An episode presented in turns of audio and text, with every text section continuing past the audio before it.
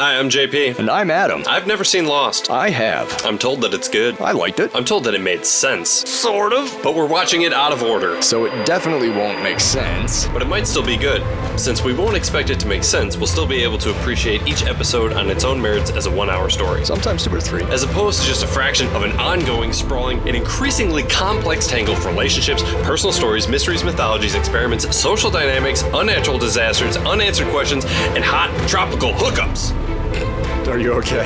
I'm not sure. Because you lost me a little bit there at the end. Well, good, because I've been lost since the beginning. We're, We're lost, lost on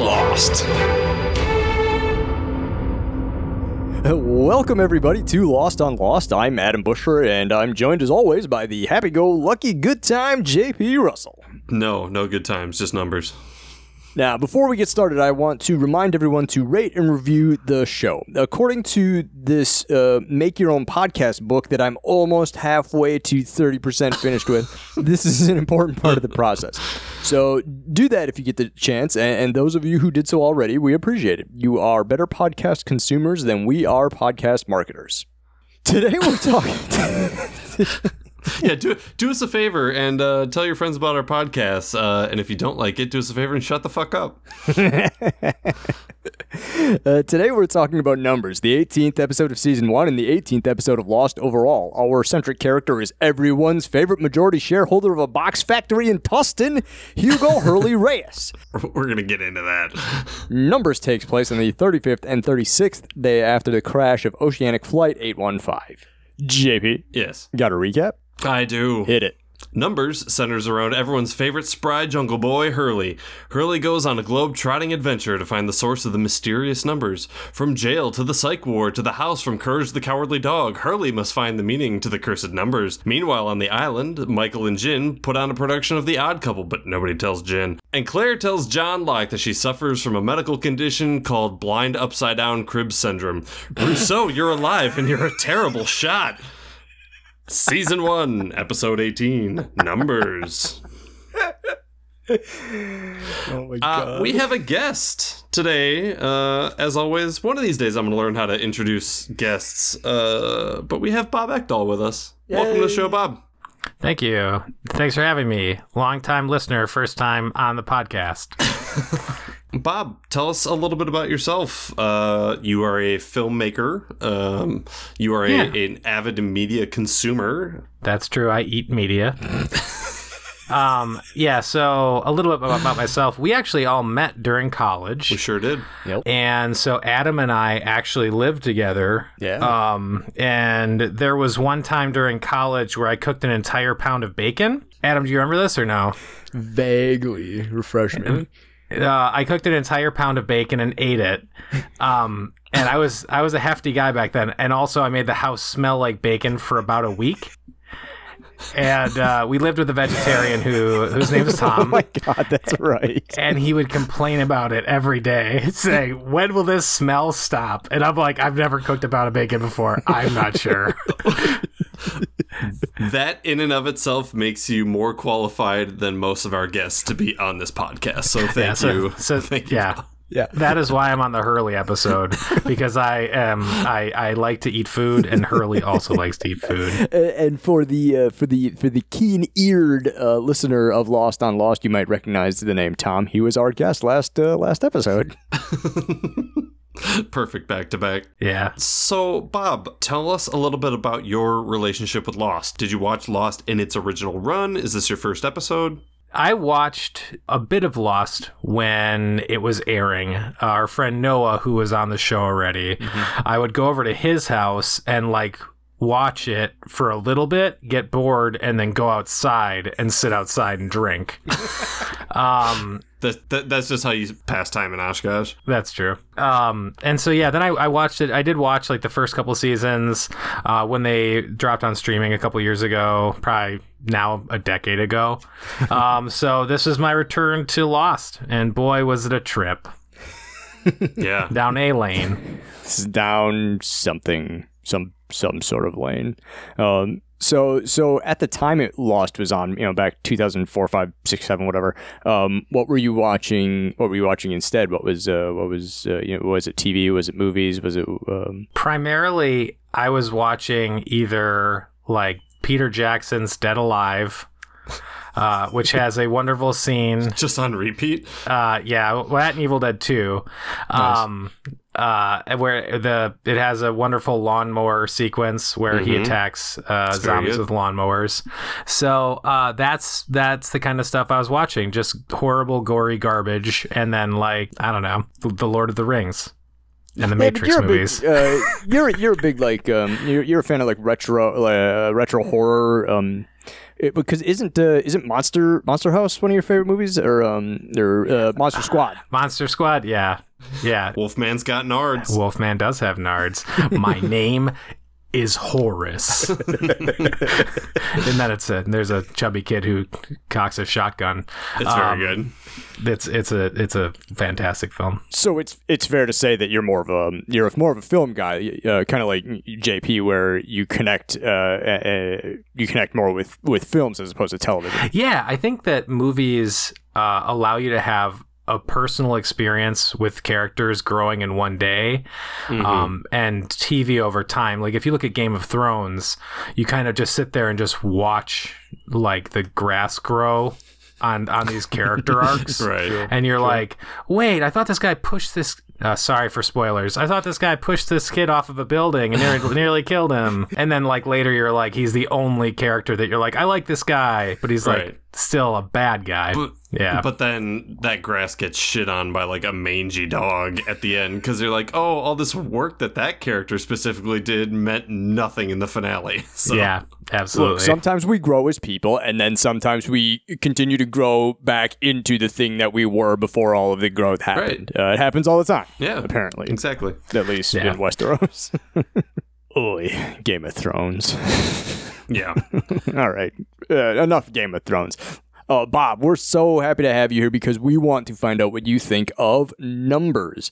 Uh, Numbers originally aired on March second, two thousand five. It was written by David Fury and Brent Fletcher and directed by Daniel Attias. Uh, David Fury wrote a bunch of Buffy, Angel, twenty-four, uh, and according to his Wikipedia, was the voice of Jock in Raiders of the Lost Ark. Uh, Brent Fletcher does a decent amount of freelance writing. He did scripts for Friday Night Lights, uh, Spartacus Blood and Sand, Agents of Shield. Um, Dan Attias has done a ton of Alias, Six Feet Under, and It's Always Sunny in Philadelphia, but he directed one episode of The Adventures of Briscoe County Junior, so I will always love him for that. Oh my God. Jesus Christ. Um, now, correct me if I'm wrong, and, and I don't know if you have this information in front of you. Is this the first time we've seen this writing team on the podcast? Yes, it is. And this is also okay. the first time we've seen Daniel Attias. He actually, he only directed two episodes of um, of Lost. I was going to say, this episode, it, I mean, uh, bottom line up front, I really like this episode, but it definitely felt different, mm-hmm. but in a very good way. I mean, we'll get into it, but... Sure. Uh, So, something was just kind of different and refreshing about it. It was really good. Yeah, no doubt. Uh, so let's talk about it, shall we? Uh, let's figure out what about it was so different. Numbers kicks off with a little scene on the beach. There's the uh, the raft. We've seen the raft a couple of times here on the podcast. Yeah. But uh, the first thing that sort of jumped out to me was we see Hurley, Jin, Michael uh, working on the raft, and one of them says they're fixing some damage that's been done. Um, the, the the raft's been, yeah. uh, been sabotaged. So it had been burned or something yeah, like that? Yeah, it was that? on fire. Yep. Yeah. So there's something we missed. So th- there were a fair amount of things in this episode that felt like I was still missing a lot, but some of the gaps are starting to fill in a little because we've now seen a couple of season one episodes. Yeah. We saw the episode that comes a couple of episodes after this, and we've seen one that came just a couple episodes before this one. So for me, at least, some of the gaps are starting to fill in. Um, right. Not, you know, drastically, but... yeah, I'm, uh, we... We know that the the folks on the island have a raft. We've we've talked about a raft before, and we know that Said went off, and apparently him and Russo didn't exactly get along real well in their first encounter. But outside of that, I think that's really about the only information that we didn't really know going into this. Mm-hmm. Uh, Danielle kidnapped Said, and he clearly didn't have a good time. He seems pretty angry about it. Yeah, he's a little pissed. I believe torture was mentioned. Right, exactly, which is interesting because Said's the torture guy, so mm-hmm. well, I'm sure we'll get into that in a later date. Tickle fight. Nails on a chalkboard. Mm-hmm. But whatever happened between Danielle and Said, uh, he clearly got away, and he just ganked a bunch of stuff from her house, like, like all these papers and maps. And he uh, he says him and Shannon are trying to make sense of it because uh, Shannon speaks French, I guess. No, okay, we need to make her useful again. Right, right, right, right, right. But yeah, he's just got this mess of stuff from her place. But, but they're talking to him because... Uh, Saeed might know how to get batteries for some sort of sing- signal device for the raft. Right, because correct me if I'm wrong, they're like, the, the signal's being jammed on the island, but they think if they get out far enough and they can get the signal out further, that maybe there's a chance that they can be rescued. Yeah, that's got to be their thought process. Um, I, th- I think before we go any further, we should decide how we're going to discuss the episode. Yeah. We move around a lot in this episode. There's a ton of different locations, both on the island and in the flashbacks. Like, do we want to talk about the island and then the flashbacks, or vice versa? Or I feel like this one might benefit from doing all of Hurley's flashback stuff and then the island stuff, because otherwise it's going to take us way too long to like break down each thing if we just rip through sure like all of Hurley shit and we're not worried about b- bouncing back and forth as much. I, I feel like that's going to flow. Yeah, that'll work. So we'll we'll cut we cut from the raft to the first flashback scene, and then we'll just talk about all of the flashback stuff in a row from here. Um, we've seen a version of this scene on the podcast here already. Yeah, Hurley wins the lottery, and the sound Foley person did an amazing job of being like, this is somebody falling onto a table sound effect. It's really, really well done. It sounds just like a sack of potatoes and dishes going everywhere, and it's wonderful. They actually use the same S N L thing from uh, when Chris Farley would hit the table. They just spliced, they just spliced it in there. They just let him actually fall on a breakaway table. Yeah. Yep.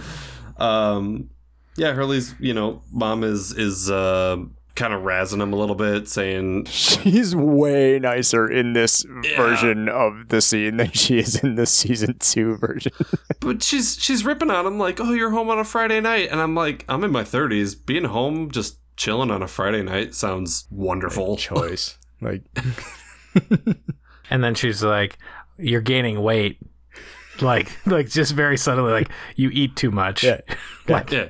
Right. So she's still not very nice. Yeah, she's not. She's not very nice to him at all. And I remember talking about this during Everybody Hates Hugo, uh, like wondering if is this how she is all the time? Like, is this right? Is this their dynamic? Right. Yeah, and, and apparently, uh, apparently it is. This is how they are. Yeah. Uh, stop eating fried chicken. Go and find a find a lady. Um, she's not going to be talking all that trash. Pretty soon, though, because Hurley wins the lottery. Big money, big money. That's right. sixteen weeks in a row or something like that, so it's this big jackpot. Um, yeah. But he, he played the numbers, which is... Uh, the numbers. The titular numbers. So then we go to a press conference outside of his house. Yep. And he's given a really nice, heartfelt speech about how, like, yeah, I want to do some nice things for my family. And uh, my Grandpa Tito. Uh, it's, the, it's the classic feel-good press conference. You yeah. know, it's, uh, you know, we, we weren't uh, we weren't wealthy before. And so, you know, this windfall that, that we've had, you know, it's going to change our lives uh, for the better and all, and, and all whatever. Right. Uh, just quick, quick question here for uh for us on the podcast. If you won one hundred fifty-eight million dollars, mm-hmm. what's the first thing, just gut reaction, first thing you would do, Adam?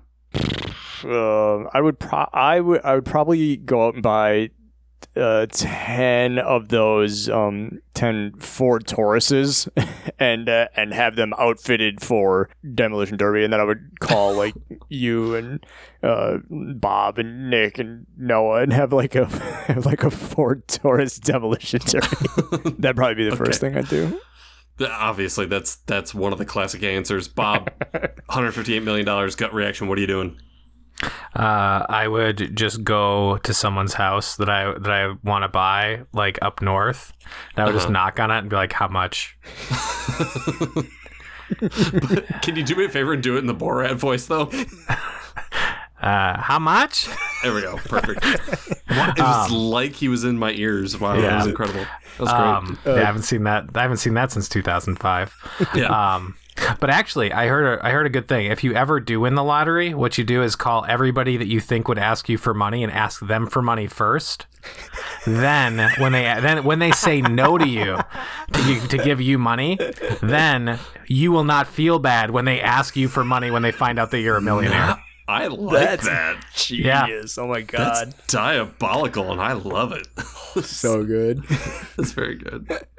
Uh, J P, what would you do with your winnings? I want them to release the director's cut of Maximum Overdrive because um, Stephen King was so whacked on cocaine that he doesn't remember most of the uh, uh, most of the production of the film. Uh, and he said that the the theatrical version or the director's cut is too evil, uh, so yeah, release the Snyder cut of that, or or whatever. The King cut. Yeah, release the King cut. Sounds like a wrestling move. All right. Um, oh. So this press conference, and uh, just just as she's saying that this is going to change their lives for the better. Oh, Grappatito has a gripper.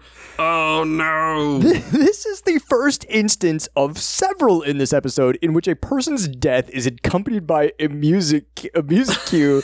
It's a comedy bit. Yeah, yeah, it's a fucking bit. They, it's played for laughs. Yeah, we're we're we're gonna go down um, the the story here of how the numbers basically are just cursing uh, Hurley's life. Yeah, uh, every, everywhere that he goes, bad things are starting to happen, and Grappatito is uh, the first casualty of this.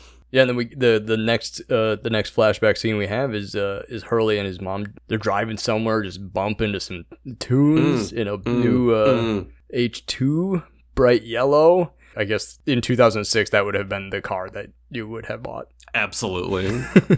So that would have been the car that I picked in two thousand sixteen. I, I enjoy that uh, he's like, hey, Mom, put on this blindfold. And then she walks outside and immediately breaks her ankle. And then then uh, then the house is on fire, and I, and and she's just yelling at him to call an ambulance because she hurt herself. Again, like the music is totally yeah. just like, oh, old lady fall down, burr, burr, burr, burr. You know, it's it's it the the show's telling you like, yes, these are terrible things. Don't take it too seriously. But now that now that I think about it, it, it makes total sense to me uh, why Dan Attias has so much success directing It's Always Sunny in Philadelphia, because yeah. uh, there's there's a bunch of horrible things that happen in this episode, and, and he just he just shoots them for goofs, man. Like I, I do have to make note when uh, when he's driving with his mom. Uh, she says something to the effect of, "We're Catholic. We don't believe in curses." As someone who spent twelve years in Catholic school, if you don't believe in curses, let me introduce you to a little thing called the Bible. Um, specifically the Old Testament, plenty of cursing going on. Yeah. So yeah, I thought that I thought that line was pretty funny too. We don't believe in curses. While they're driving, they talk about the priest at uh, Grappatito's funeral getting hit by lightning. Yes. Oh, my God. I forgot about that. His yeah. brother Diego's wife left him for a waitress, which prompts Mama Reyes yeah. to say, don't mention that whore to me. um, I also wrote in here. Um, so, well, so, yeah. So uh, the house is on fire. He calls the police to sort of, or he, he calls he calls nine one one to both deal with the fire and his mother's ankle, and he is uh, mistaken for an arsonist or a drug dealer. Drug dealer. Uh, he's mistaken for a drug dealer. Um, I just wrote police response. Yep, that's about right. Yeah. Uh, my note here was uh, I usually don't figure out who my lost forever is this early in the episode. Uh, one more time for Ana Lucia. Fuck, Fuck the police. The, police. Uh, the next thing that happens is Hurley is talking to his accountant, and this scene made me think of uh, Brewster's Millions. Oh, what a good movie. And the accountant's just like rattling off all these different ways that Hurley's making money. He's like, oh, this warehouse you own burned down, but we had it overinsured, so you're actually making money on the fire. Like, well, it's one of those where, uh, you know, you... The, the the last time we saw Hurley and we knew, oh, he's, you know, about to win the lottery. Okay, that's that's sort of how that story ends. And you suspect, or at least I suspected, they're going to go into the trope of he blows it all right away, right? That's the story that you see in all the movies. That's mm. the story that you hear in real life, that winning the lottery ruins people's lives. Um, but he's got an accountant, uh, a very competent accountant who is, in fact, making him more money. Mm-hmm. Um Which I assume is also part of this curse. Like, yeah, like great, I'm making more money, but I'm also cursed and everyone around me is doomed right now. Yeah, it's like the two sides of it. Like, it's uh, it's good for him because he's, you know, making all this money and everything, but it's bad for the people because right. what it is, accountants say it's something like eight people died in the fire. Like, Jesus. It's hilarious. Uh,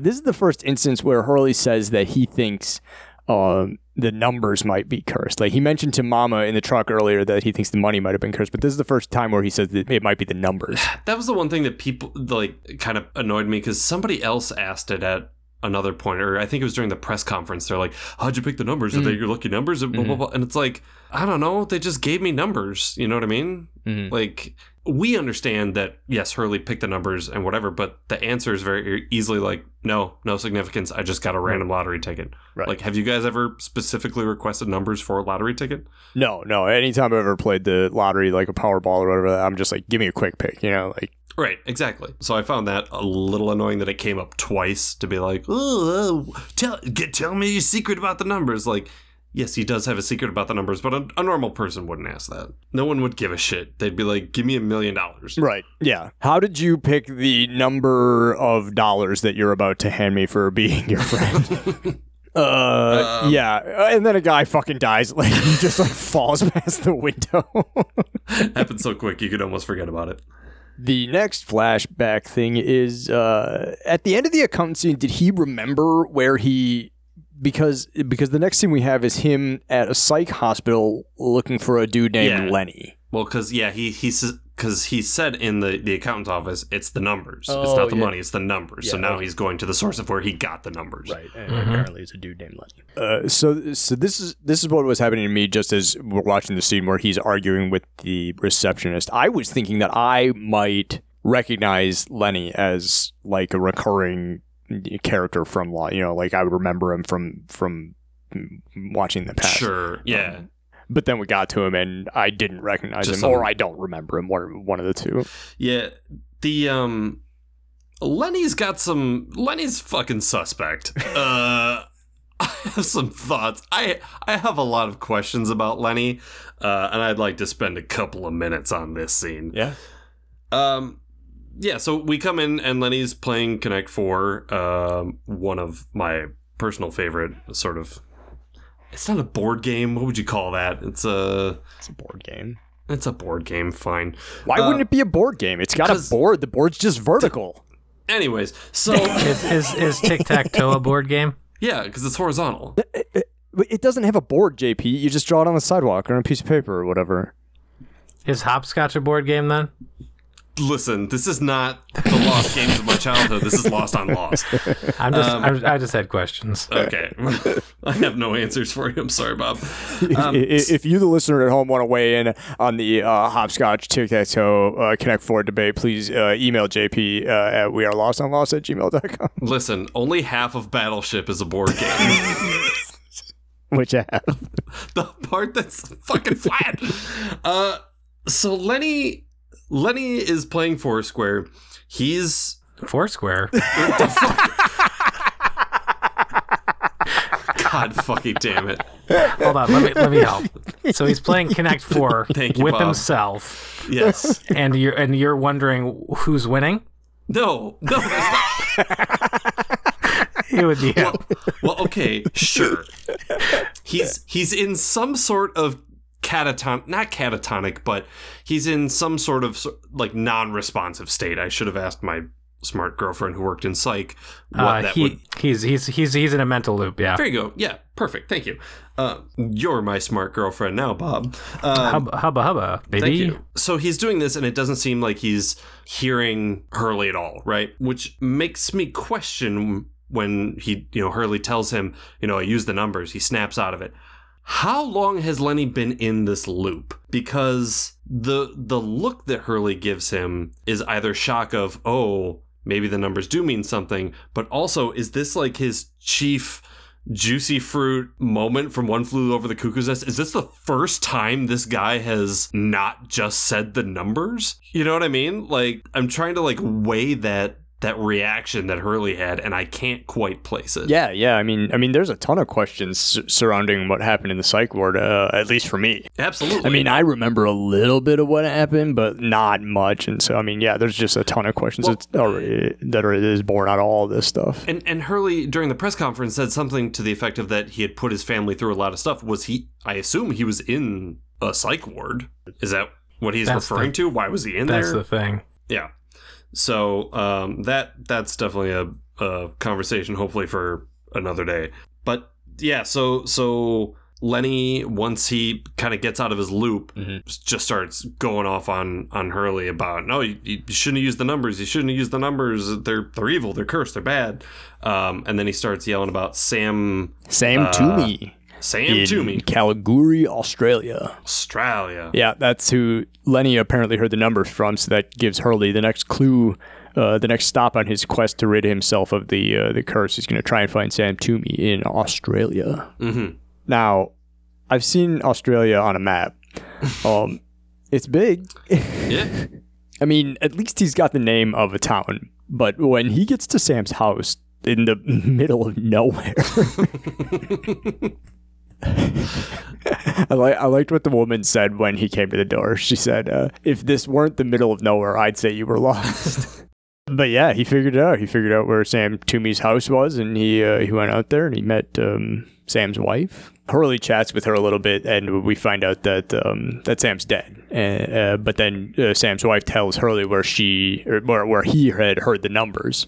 Sam and Lenny served together in the U S Navy at some sort of monitoring station, and then mm-hmm. they had heard the numbers broadcasting on what was normally a um, normally an empty radio channel, like just like like static, just like nothingness. Sam's wife then goes on to tell Hurley a story about Sam doing something uh, very similar to what Hurley did. Uh, Sam took the numbers and used them in a... Um, A game of chance. Mm-hmm. Count the beans. The classic guess the beans in the jar thing.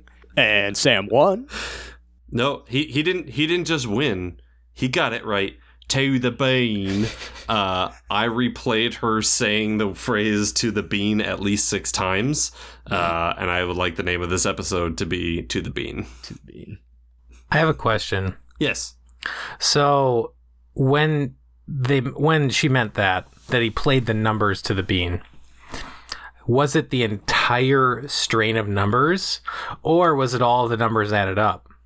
Because oh, hold on. Good because question. Good question. That's a that's a lot of beans to be guessing. What did she say was the vessel of the? It was a giant. Uh, Wait, because uh, if it was, because if, if it was I think it would have to be a, be, a storage four, container. It'd be it four be billion eight hundred and fifteen million one hundred and sixty-two thousand three hundred and forty-two beans. Yeah, it it was a, a hollow, a giant hollow horse or donkey. I can't, I can't remember. I should have wrote it down. Um, but. Yeah, so like this storage unit full of so if it's that full number, this was some sideshow circus thing where this guy took this gigantic thing of beans everywhere for like forty-five years. Right? And yeah, finally... She says, she says yeah. he's been running the grift forever and nobody got it right. Like, well, okay, so so add all the numbers together, it's one hundred eight beans. That's not that many beans. Right. So so it's so it's billions of beans. It has to be. Right, it, or, ha- it has or, to be. Or he just started at the beginning, it was four beans. It's just yeah. four beans. So that's when I, that's when this last episode lost me, and I was like, this is a lie. The whole thing's a lie. No, never happened. Never. Hold on, Couldn't I need it. to do one more calculation here. And it really depends on if they're like jelly beans. If they're jelly, jelly beans, after that much time, they'd have all just been together into one giant one, ball. Yeah. And yeah, so if somebody guessed just, one. Just, yeah. just one bean. Okay, yeah. so if if one. it was, if all the numbers were multiplied together, you'd have two hundred thirty-one thousand eight hundred seventy-two. So at multiplied least that's Multiplied together? Like, yeah. Really? Yeah. Yeah, no. I don't know anything about math, so that that could be right. Seems, sounds wrong, but I'm assuming you used a calculator. Yeah. Okay. I'm gonna I'm an accountant. I trust numbers. But yes, but you're also a host of this podcast, so you know not to trust me using a calculator. Oh, man. Um, so then then we find out that um, the that he actually used a shotgun to kill himself. Yeah. Oh, which which uh, which led to the to probably my favorite line of the episode, which is, "You make your own luck." I wrote that down too. It's yeah. super good, like just yeah. to think of it that way, yeah, and not like, cause, yeah, blame. She's telling, what does yeah. she say? She says, um, "You're looking, you're looking for, for an excuse as to why this is happening. You, you know, and you need to stop." It made me like w- when I'm up late at night and I can't sleep and I want to look at weird esoteric things on the internet. Occasionally, I'll look up like uh, numerology conspiracies, um, and if if. You have it's the the same concept as having a lucky number. You know what I mean? Like if you are aware of a number, you're going to see it in your everyday life. You know what I mean? Like if you really sat down, if your lucky number is seventeen and you really just focus on the number seventeen, I'm sure you get, oh, I have seventeen light fixtures in my house. I have uh, one of my lucky numbers is forty-five. I was number forty-five at the D M V when I got my license. You mm-hmm. know, like I noticed it, but ha- had that not been a number that I decided to be consciously aware of, it just would have passed me by. How many times in my life have I had, yeah, exactly. you know, been it's, in line for something and been in a number? I don't know what they all are. Yeah. So she's like, no, it's, you know, of course the numbers aren't evil or whatever. Yeah, yeah. And it, and it was kind of a good way to wrap up Hurley's little, you know, flashback story here. It was like, you make your own luck, Hurley. You're, you're better than mm-hmm. thinking that you're just being pushed around by sort of this ethereal force of the cursed numbers or whatever. Yeah, totally. Yeah, she's wrong. uh, you dumb bitch. I think that's the, the end of the flashbacks, right? Um, it is, yeah. yeah. Yeah. So back on Island Time. Island Time. I love Island Time. So present day, we see Sawyer reading A Wrinkle in Time. Uh, thank you. Thoughts? I was wondering if... I, I looked it up because I've never read A Wrinkle in Time. I was trying to see if there's any parallels between that and this episode, and according to Wikipedia, there are not. Like that time I tried to read Watership Down before an episode of the podcast, and I did not finish it and still haven't. I'm pretty sure they're stuck in an alternate dimension. Yeah, yeah, exactly. Um, they're in a time loop. Oh, ooh, okay. Numbers. So, so Island Time. We already talked about the raft. Um, we already talked about the need for batteries. So, um, so Hurley, uh, Hurley, her, he sneaks into Saeed's tent late, late at night. Yeah, because he, he sees on the on the papers that Saeed stole from Rousseau that the numbers are on there. Mm-hmm. So that triggers him to, you know. Obviously, these are numbers that have changed his life, so he's like, what the fuck? And there's sort of a longish scene here between him and Saeed. Yeah. Where it turns out that the entire time he was talking to Saeed, it was just subterfuge so he could steal papers. But it's also, like, this is keeping him up at night. You know, Hurley's yeah. a pretty level-headed guy. He's, you know, not much seems to get him down. He just kind of goes with the flow. And for something like this to just be like, I'm going to go wake Saeed up in the middle of the night, mm-hmm. like, this this is getting to him. Yeah. Yeah, so the uh, the next scene we see is uh, it's it's the next morning. We see Hurley with the with the stuff. He's getting ready to go on a little hike. Um, he's filling up his water bottles, and uh, Charlie spots him. I'd love like this is such a good scene, and it's you know it's it's earlier in the episode, and it really the the actor I forget his name who plays Hurley, uh, Jorge Garcia. He gets to do yes, he gets so many fun scenes in. Mm-hmm. This episode, he gets so many good interactions, and his his timing and understanding of the character is so good. Yeah. Uh, and this is the the first scene where I just started laughing out loud because he he can't lie. He's so bad at it. Uh, what are you doing? Uh, what? Uh, nothing. Uh, uh, like he gets all those little like I'm bad at lying, but I'm trying to lie sort of idiosyncrasies, mm-hmm. and it's so much fun to watch. Yep. Uh, I mean, and yet because of that, Charlie obviously doesn't buy whatever he's telling him, but he just kind of lets it go.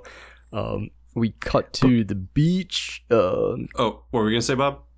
Oh, no, I was going to say, so he finds out that he's like carrying three water bottles and goes, I get dehydrated easily.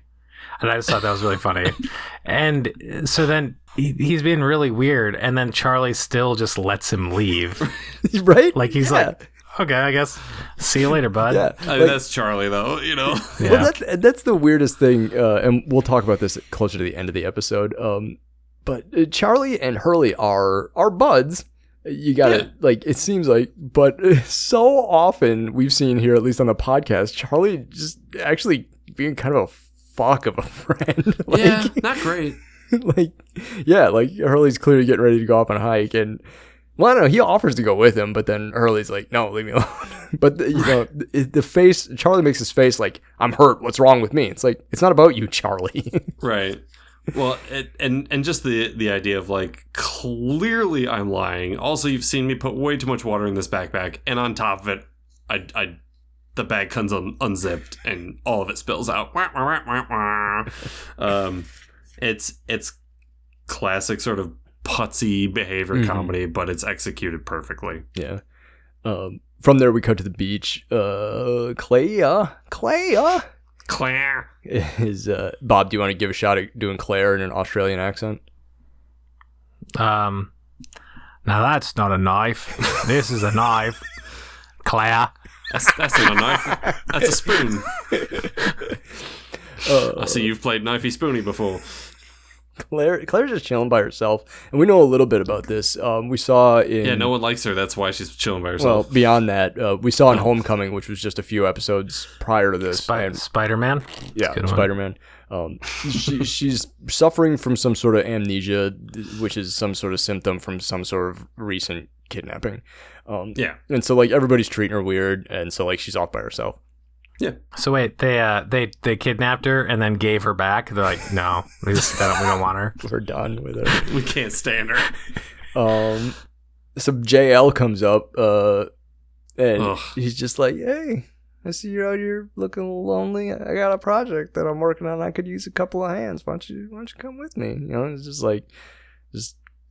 That classic fucking dad energy, like just big daddy lock, yes. You know, just like, hey, my, my little girl Claire looks like she's feeling a little lonely. I'm gonna see if I can buck her up a little bit. Well, and she's like, I'm I'm nine months pregnant, my dude. And he's like, can you move your hand? Come on, come on. It's so it's oh, it's how my dad talked to me on Saturday mornings when I didn't want to work on stuff. He treated you like a pregnant woman. Yeah, except not as nice. That kind of pregnant woman. Anyways. Gotcha. Uh, she's she's like, okay, whatever. She goes with him. Uh, we cut to the caves. Uh, Saeed confronts Jack about the stolen map. This was, in my opinion, an entire... Like, this could have been two lines somewhere else. Yeah. Like, yeah. Saeed comes in and accuses Jack of stealing the map, and Jack's like, I don't know what you're talking about. Or Saeed's like, oh, wait, you don't know what I'm talking about. And then they figure... Then and Charlie's like, oh, Hurley left fucking hours ago with all yeah, of this. I mean, Saeed... So he does pick up on it pretty quick. Right. But like, you, and we're talking about level-headed people. Like generally Saeed's kind of the, we've described him as the adult in the room in the, before. Right. Yeah. For him to just come up and be like automatically like accusing Jack without any evidence like that. It struck me as a little out of character for Saeed, but yeah, I mean, I mean, he's, what do we know? the The conversations that were had up to this point were very like, take us to Rousseau. No, you fucking dunces. So when he thinks that, Uh, you know, Captain sub- subterfuge and, and doing shady shit behind people's back, Jack. Yeah. I mean, it's not out of character to assume this is him. And it's like, you dumb shit. I told you, just leave it alone. That's fair. Um, yeah. So I, I get it. I yeah. mean, if yeah. Saeed was really pissed, he just would have like taken a fucking hammer to his kneecaps or something. So yeah, so, so with Charlie's assistance, they with with Charlie's assistance, they figure out that Hurley is the one who took the papers, and he headed out. He looked, he's looking for Danielle.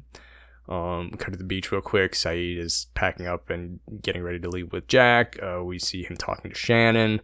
Bye, babe. What's up, girl? Um, mm-hmm. You gonna miss me while I'm gone? Mm.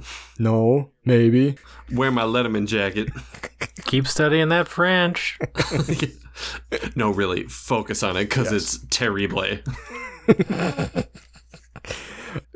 Hurley finds the wire. We cut to Hurley, and he found the wire um, that they were talking about early in the episode. And so he's going to use that to try and find Danielle. He follows it into the jungle, and he f- he finds a a boar strung up in yeah. a tree. What is the deal with that? I, I mean, know. is that I don't know. I haven't gross. watched Lost before. Is that is that something indicative of something else, or is that just Rousseau messing with people's minds? Predator. Yeah, exactly. That was I, exactly what I was thinking. Danielle's the predator. We have strong Clearly. evidence to back that argument up that Danielle is the Absolutely. predator. Yeah. She does that weird laugh. Do it. Kill me. Come on, you ugly motherfucker. Anytime. Um. All right, everybody do your predator. Uh, Jack, Charlie, and Saeed must have known exactly where Hurley was going because they catch up to him immediately. Shockingly fast. Right? They catch up to him just as Hurley gets stuck in a pressure plate trap. And they're fucking, fucking Charlie here. Jack, they're like, we're going to need something to replace the weight. And Charlie's like, well, how are we going to do that? Like, again, bad friend, stop being a dick. Like, Charlie's got right. a real fat phobia problem, and it, it, it's getting on my nerves. Well, yeah. And- So this is, you know, rule of three in television and comedy and all that stuff. This this episode does a, a really nice job of, here are these situations where traditionally somebody of Hurley's size doing these physical things, uh, dealing with a pressure plate, you know, running from gunfire in the woods, crossing a bridge, all these things. Everyone just wants to protect him and be like, no, Hurley, don't do it. You know, you're, you're the big guy. Mm-hmm. Like, we don't want you getting hurt. We don't want you. And he's like, I'm also a survivor on this island. Please don't baby me. Yeah. You know, and I think they did a really good job of letting him yeah. be very independent and be the person that takes the lead in this, because while his mission isn't uh, what what this plays out to in the grander scheme of Lost, who knows, but it's very important to him personally, and you need to respect that as as him being an interesting, well-rounded character. Yeah, I, I made a note of that during the bridge scene, and we'll talk about it when we get to there.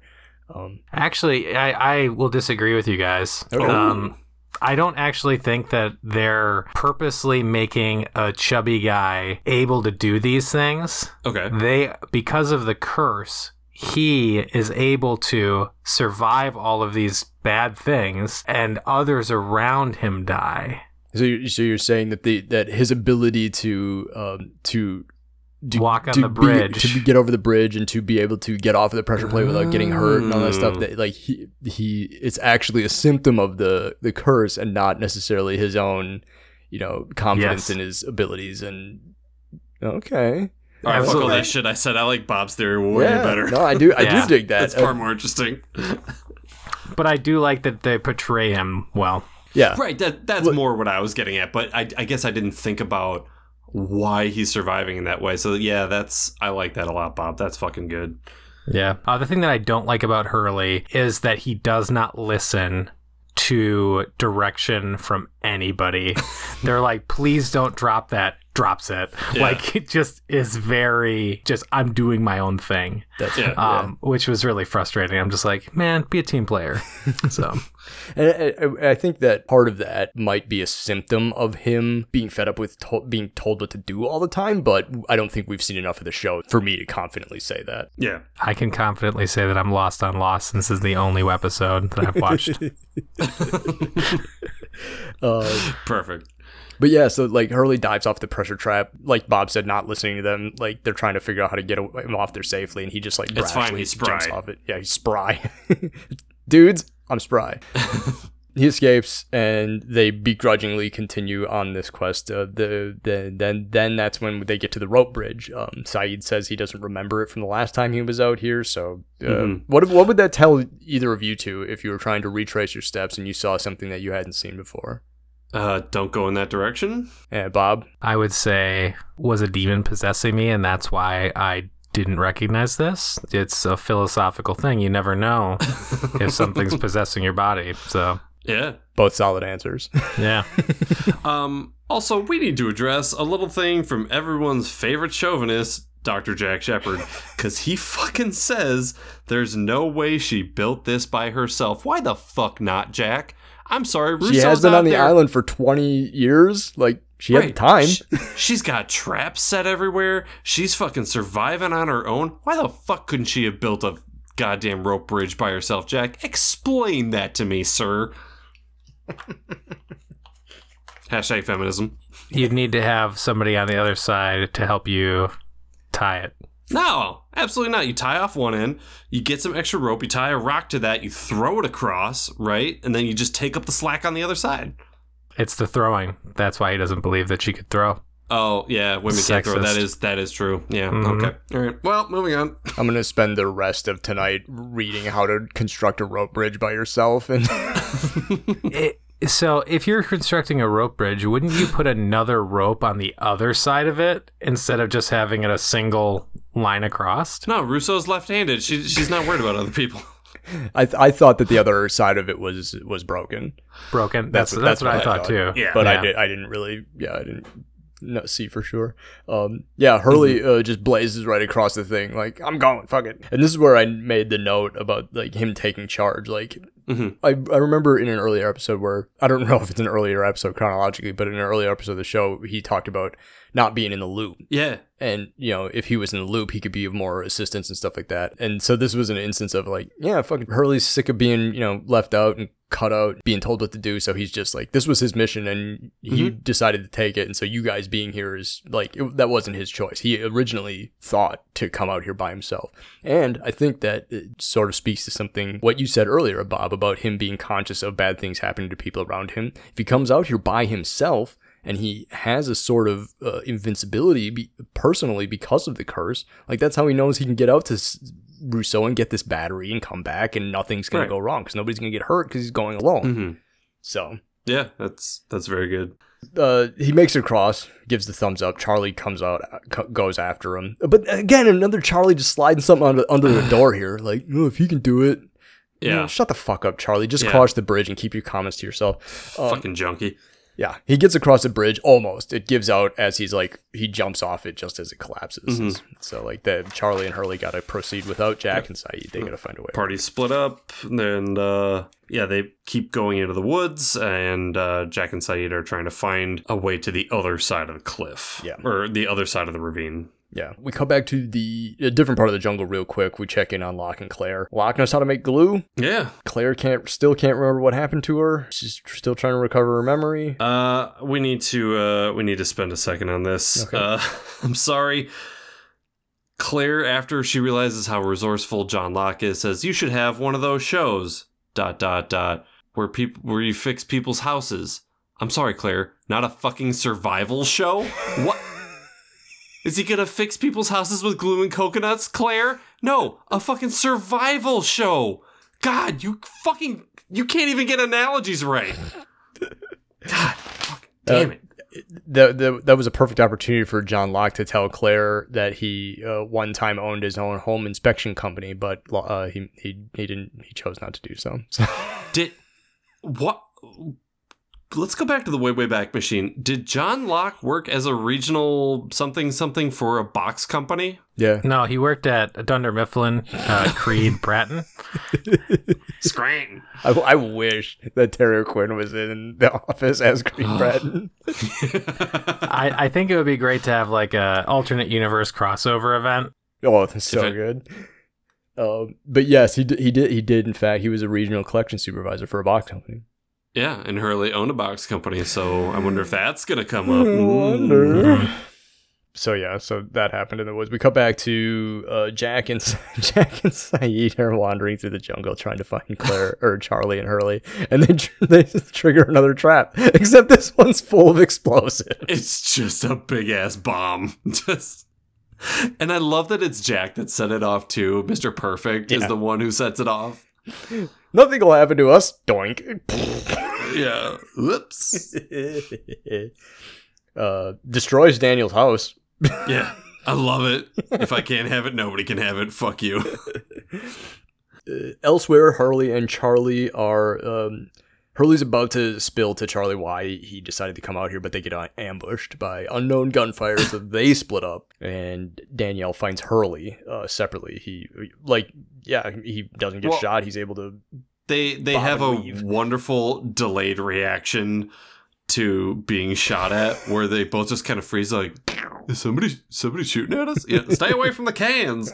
Um, but... It it's either Russo is a terrible shot or she's just trying to scare him yeah. off. You know, she doesn't actually want to to, to kill them. But uh, yeah, they again, two bozos that are like, oh, let's wait for a second shot to see if we're actually getting shot at. Just it's it's high stakes, just silliness, and I love it. yeah. But yeah, so Dan- Danielle finds Hurley, uh, or Hurley finds Danielle, whatever. Um, he he he loses it. She says he, she doesn't know about the numbers, and he and he finally like breaks down. He just he's had enough. Like, I've been up and down this island. My life's been ruined by these numbers. Explain mm-hmm. this to me. And then so Danielle has like a th- she's like, oh, you know, the numbers brought you here. The numbers brought me here. Like, yeah, she talks about the the hearing it's the numbers. Such a good scene. They're both just both the actors are just crushing it. It's mm-hmm. such a good scene. And, and so Danielle just flat out agrees with him. Is just like, I think I think you're right. I think the numbers are cursed, and that gives her it gives Hurley so much relief that he just yeah. like he hugs her, just hugs her. Yeah, yeah. Just like for for the it took me being stranded on this island for this strange part of my life to make sense. Uh, she also said something about the people that she was with got the sickness. I don't think we've yeah. no we've heard of a sickness before in the podcast. Yeah, uh, we haven't. Um, yeah. Oh, there's a there's a pandemic, guys. Can't escape it. It's everywhere. It's even on the island sixteen years ago. That's where it started. Oh man. Um, also, she says something about changes something on the radio tower, and Hurley's like, "There's a radio tower." I'm like, "Yeah, man. Where were you during the pilot? Let's go." He didn't get to go. Remember? Yeah, but you think they would have told him, right? I don't know. That mean they don't no. tell Hurley anything, apparently. That's true. He's according to Hurley.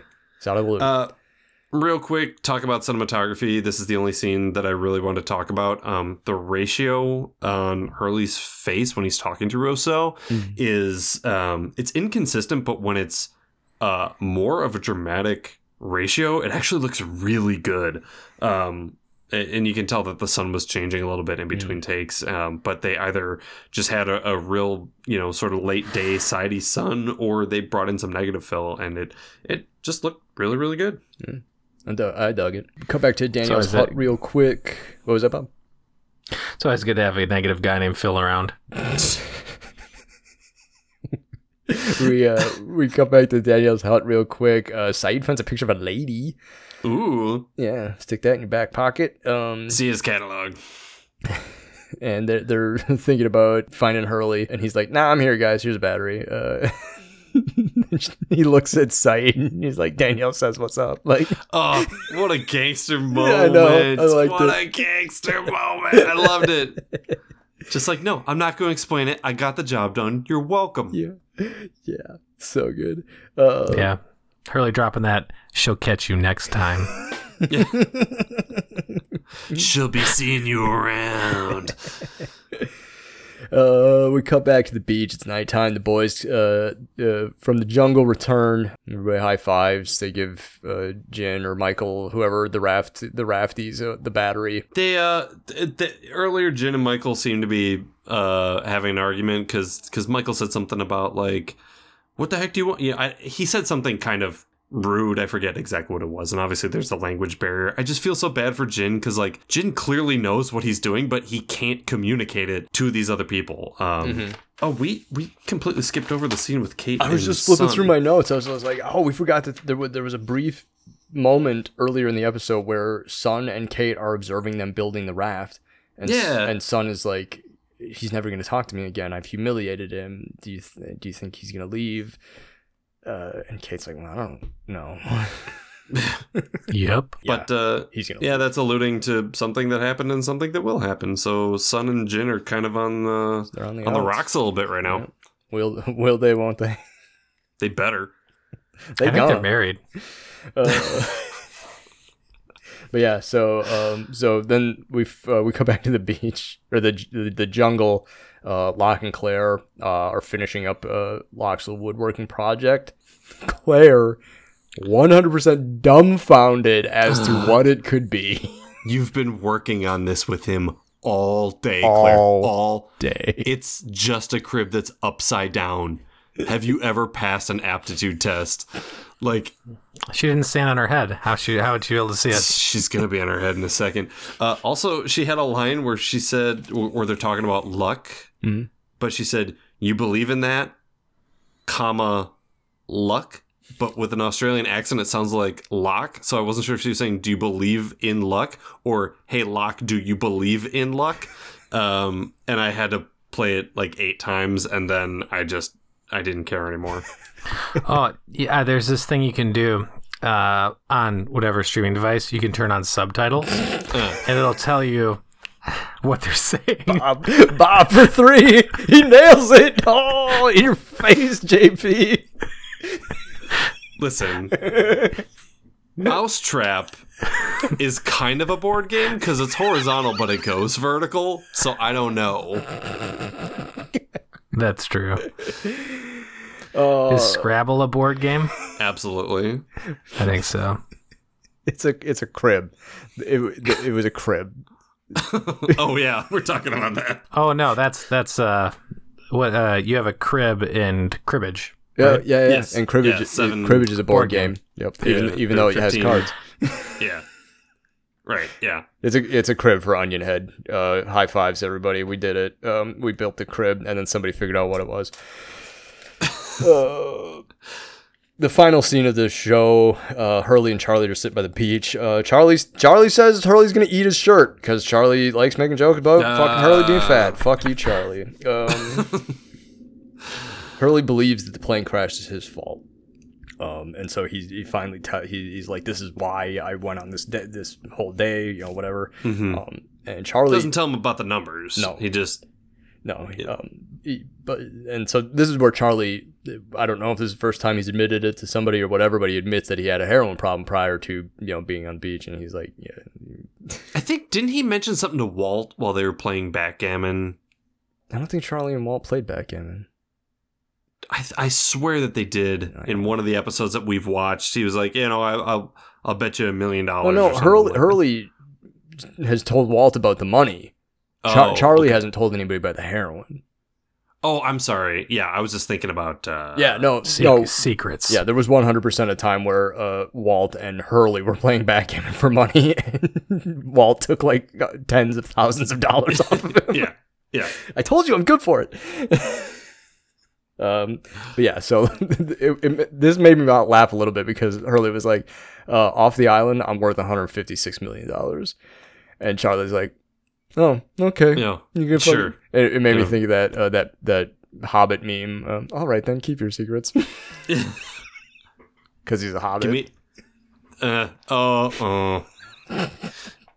They're taking the Hobbit's eyes and guard. That's going to be our outro music. So Charlie Charlie walks away in a huff because he doesn't believe that Hurley's telling him the truth. Again, yeah. Again, it's all about Charlie. Yeah. Um, but then we have this slow oh, creep a, in onto the hatch. You guys remember the hatch? What a terrible shot. I'm sorry. I'm gonna go back to cinematography. This was this was B Unit, and it was the end of the day, and they were already behind schedule, and they're just like, throw up a hard light, and uh, just wherever the camera is already on the tripod, just just use fucking zoom, zoom in, right, right just, zoom right in. Yeah, that was a yeah. bad shot. Like, yeah, they were like. Get Negative Phil over here. We need him fast. And Negative Phil was like, I don't get paid enough for this shit. Just hit record. Back in the back in the seventies, use that hard zoom. The numbers are on the hatch. Holy living word! Oh my days. I'm I'm blown away. End of episode. That's actually how uh, you get in there. You just punch those numbers in and it opens. Yeah. So that's it. That's numbers. Um, I'm trying to see if there's anything else. Yeah. Does anybody have other... anything in their notes that they want to uh, do before we uh, before we wrap it up? Um. Well, I mean, we can. I could tell you that the designers for the hatch were really upset with the with, with the, the guy who decided to pit to weld on the code. Yeah. This is supposed to be a secure bunker. You just put the the password on the outside of it. Thanks. I, I duct taped the, the, the password to all my computers on the underside of my keyboard. So, like, I get it. Same, same guy that just tied a string with a key to his front door. Right. This kid's gonna forget it. Uh, so uh, some numbers. Uh, let's uh, let's wrap up the uh, let's wrap yeah. up the chat here. Did we like it? Was it good? Uh, is this an entertaining forty-five minutes of T V? Uh, Bob, what do you think? I think that overall, I think this is a really nice time capsule of like not only the way that gender bias, um, that uh, fat shaming mm. and like all of that stuff that used to be A-OK to do mm-hmm. is it's a very interesting to see it going like, I don't know if that would fly right now. Right. right? And so it's it's weird that how f- like fifteen, sixteen years can really change like, how, how much we view things. Yeah, yeah. Um, but overall, I really, I liked how it was written. The flashbacks and the the forward and backwards felt very like seamless. Mm-hmm, totally. Absolutely. And so if you had conflict in one scene, you start with conflict in the next. Mm-hmm. So like the emotions really kind of lined up, which sure. I liked. Yeah. So I felt like it was a really enjoyable episode of T V. Yeah. yeah. Cool. Totally. Adam.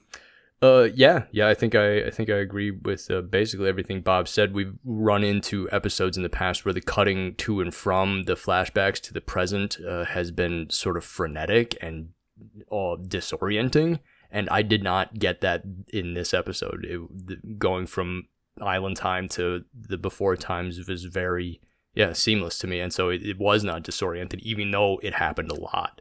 Mm-hmm. um, and then it just, so that just proves to me that it can be done. Um, yeah. So, um, so yeah, no, I dug it, and yeah, it like even even as dorky as the end shot was, that was the a classic Lost cliffhanger. Like, hey, don't forget to yeah, like so. So yeah, I dug it. Um, I dug it a lot. Yeah. Uh, J P, what do you think?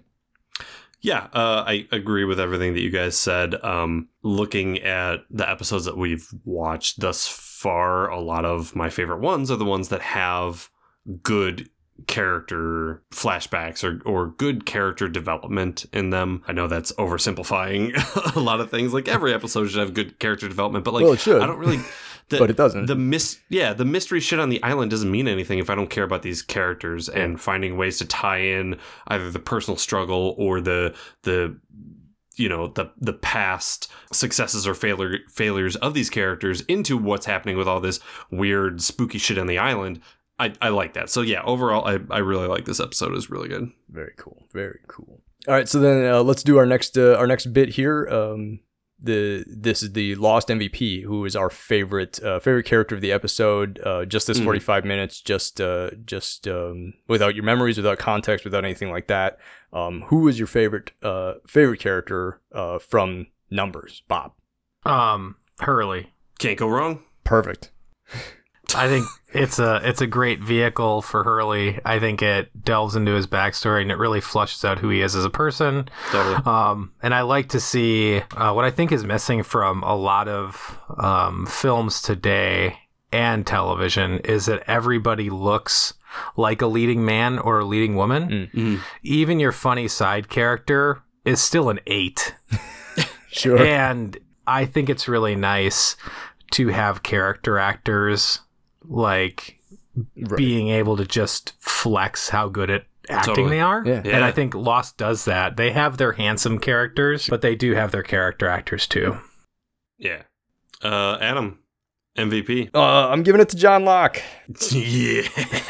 um, it, it was just, it was nice to see John being on the island, just kind of being a nice guy and not doing a bunch of weird shit. Plus, he remembered Claire's birthday and got her a yeah. nice gift, and that yeah. that that uh, that made me feel really good about him. So, John Absolutely. John Locke was my M V P. Cool. Uh, J P, who's your M V P? Chris the Glove Taylor with his number one hit single "Who You Wit."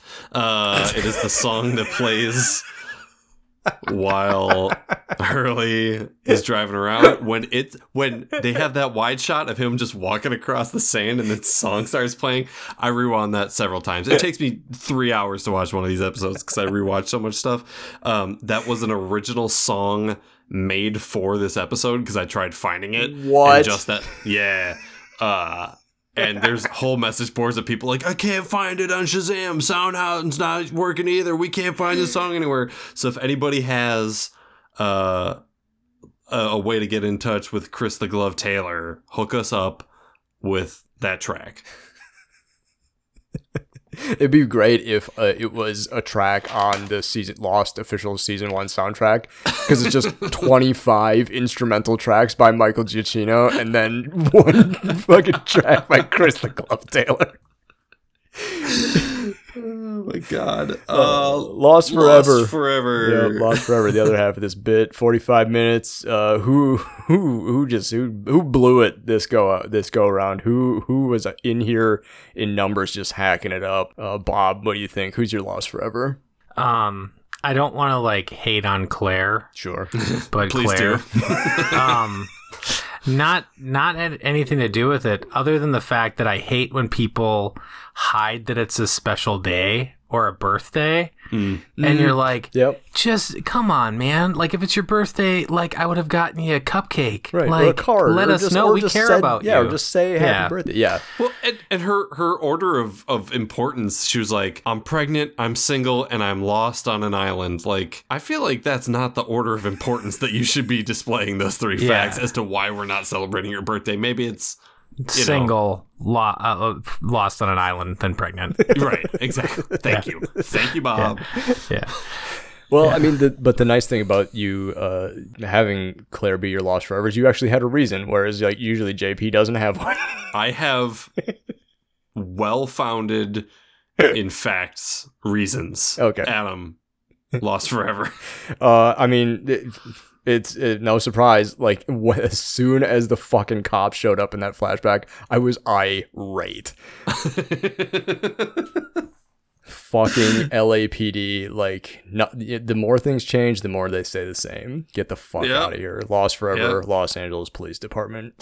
Laters. J P, what do you say? My Lost Forever is without a doubt Lenny. Um, listen, if the numbers are so dangerous and so cursed and no one should be using them, maybe you shouldn't be fucking mumbling them out loud twenty-four seven, my guy.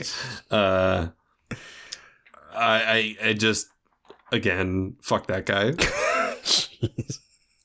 Vicious.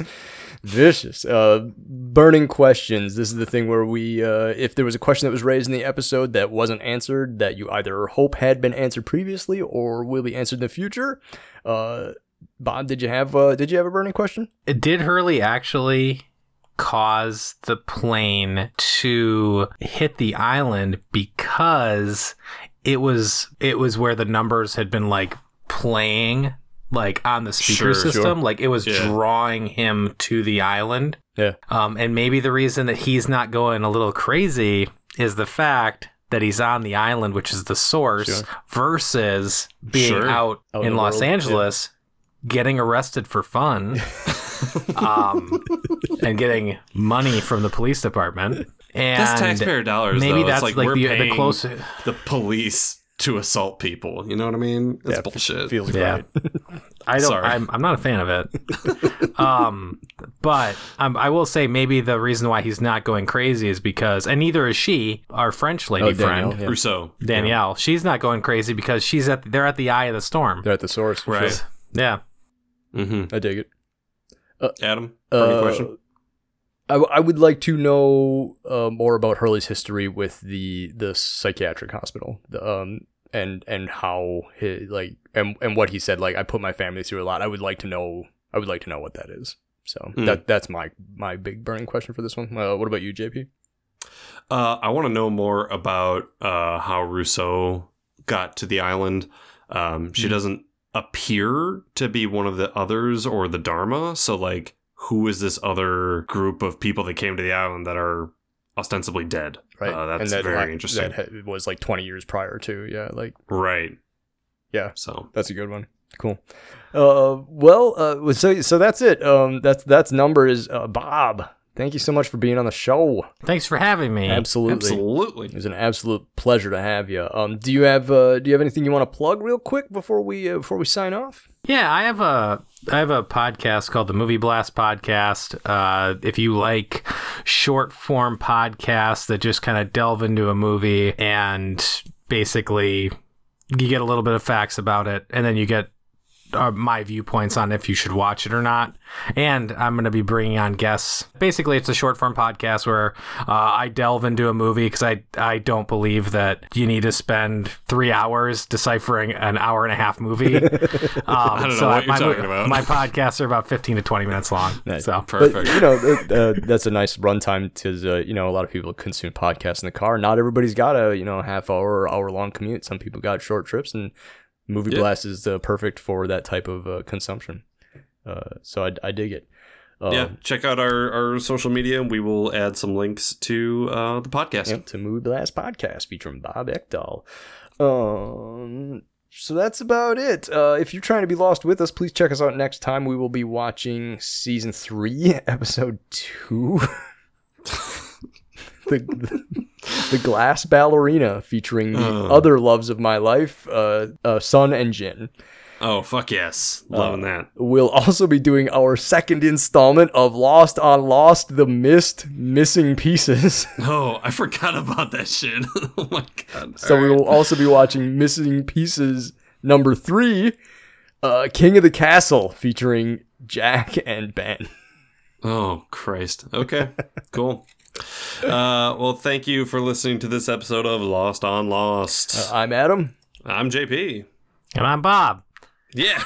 Do you have any idea what's going on on this show? No. Me neither.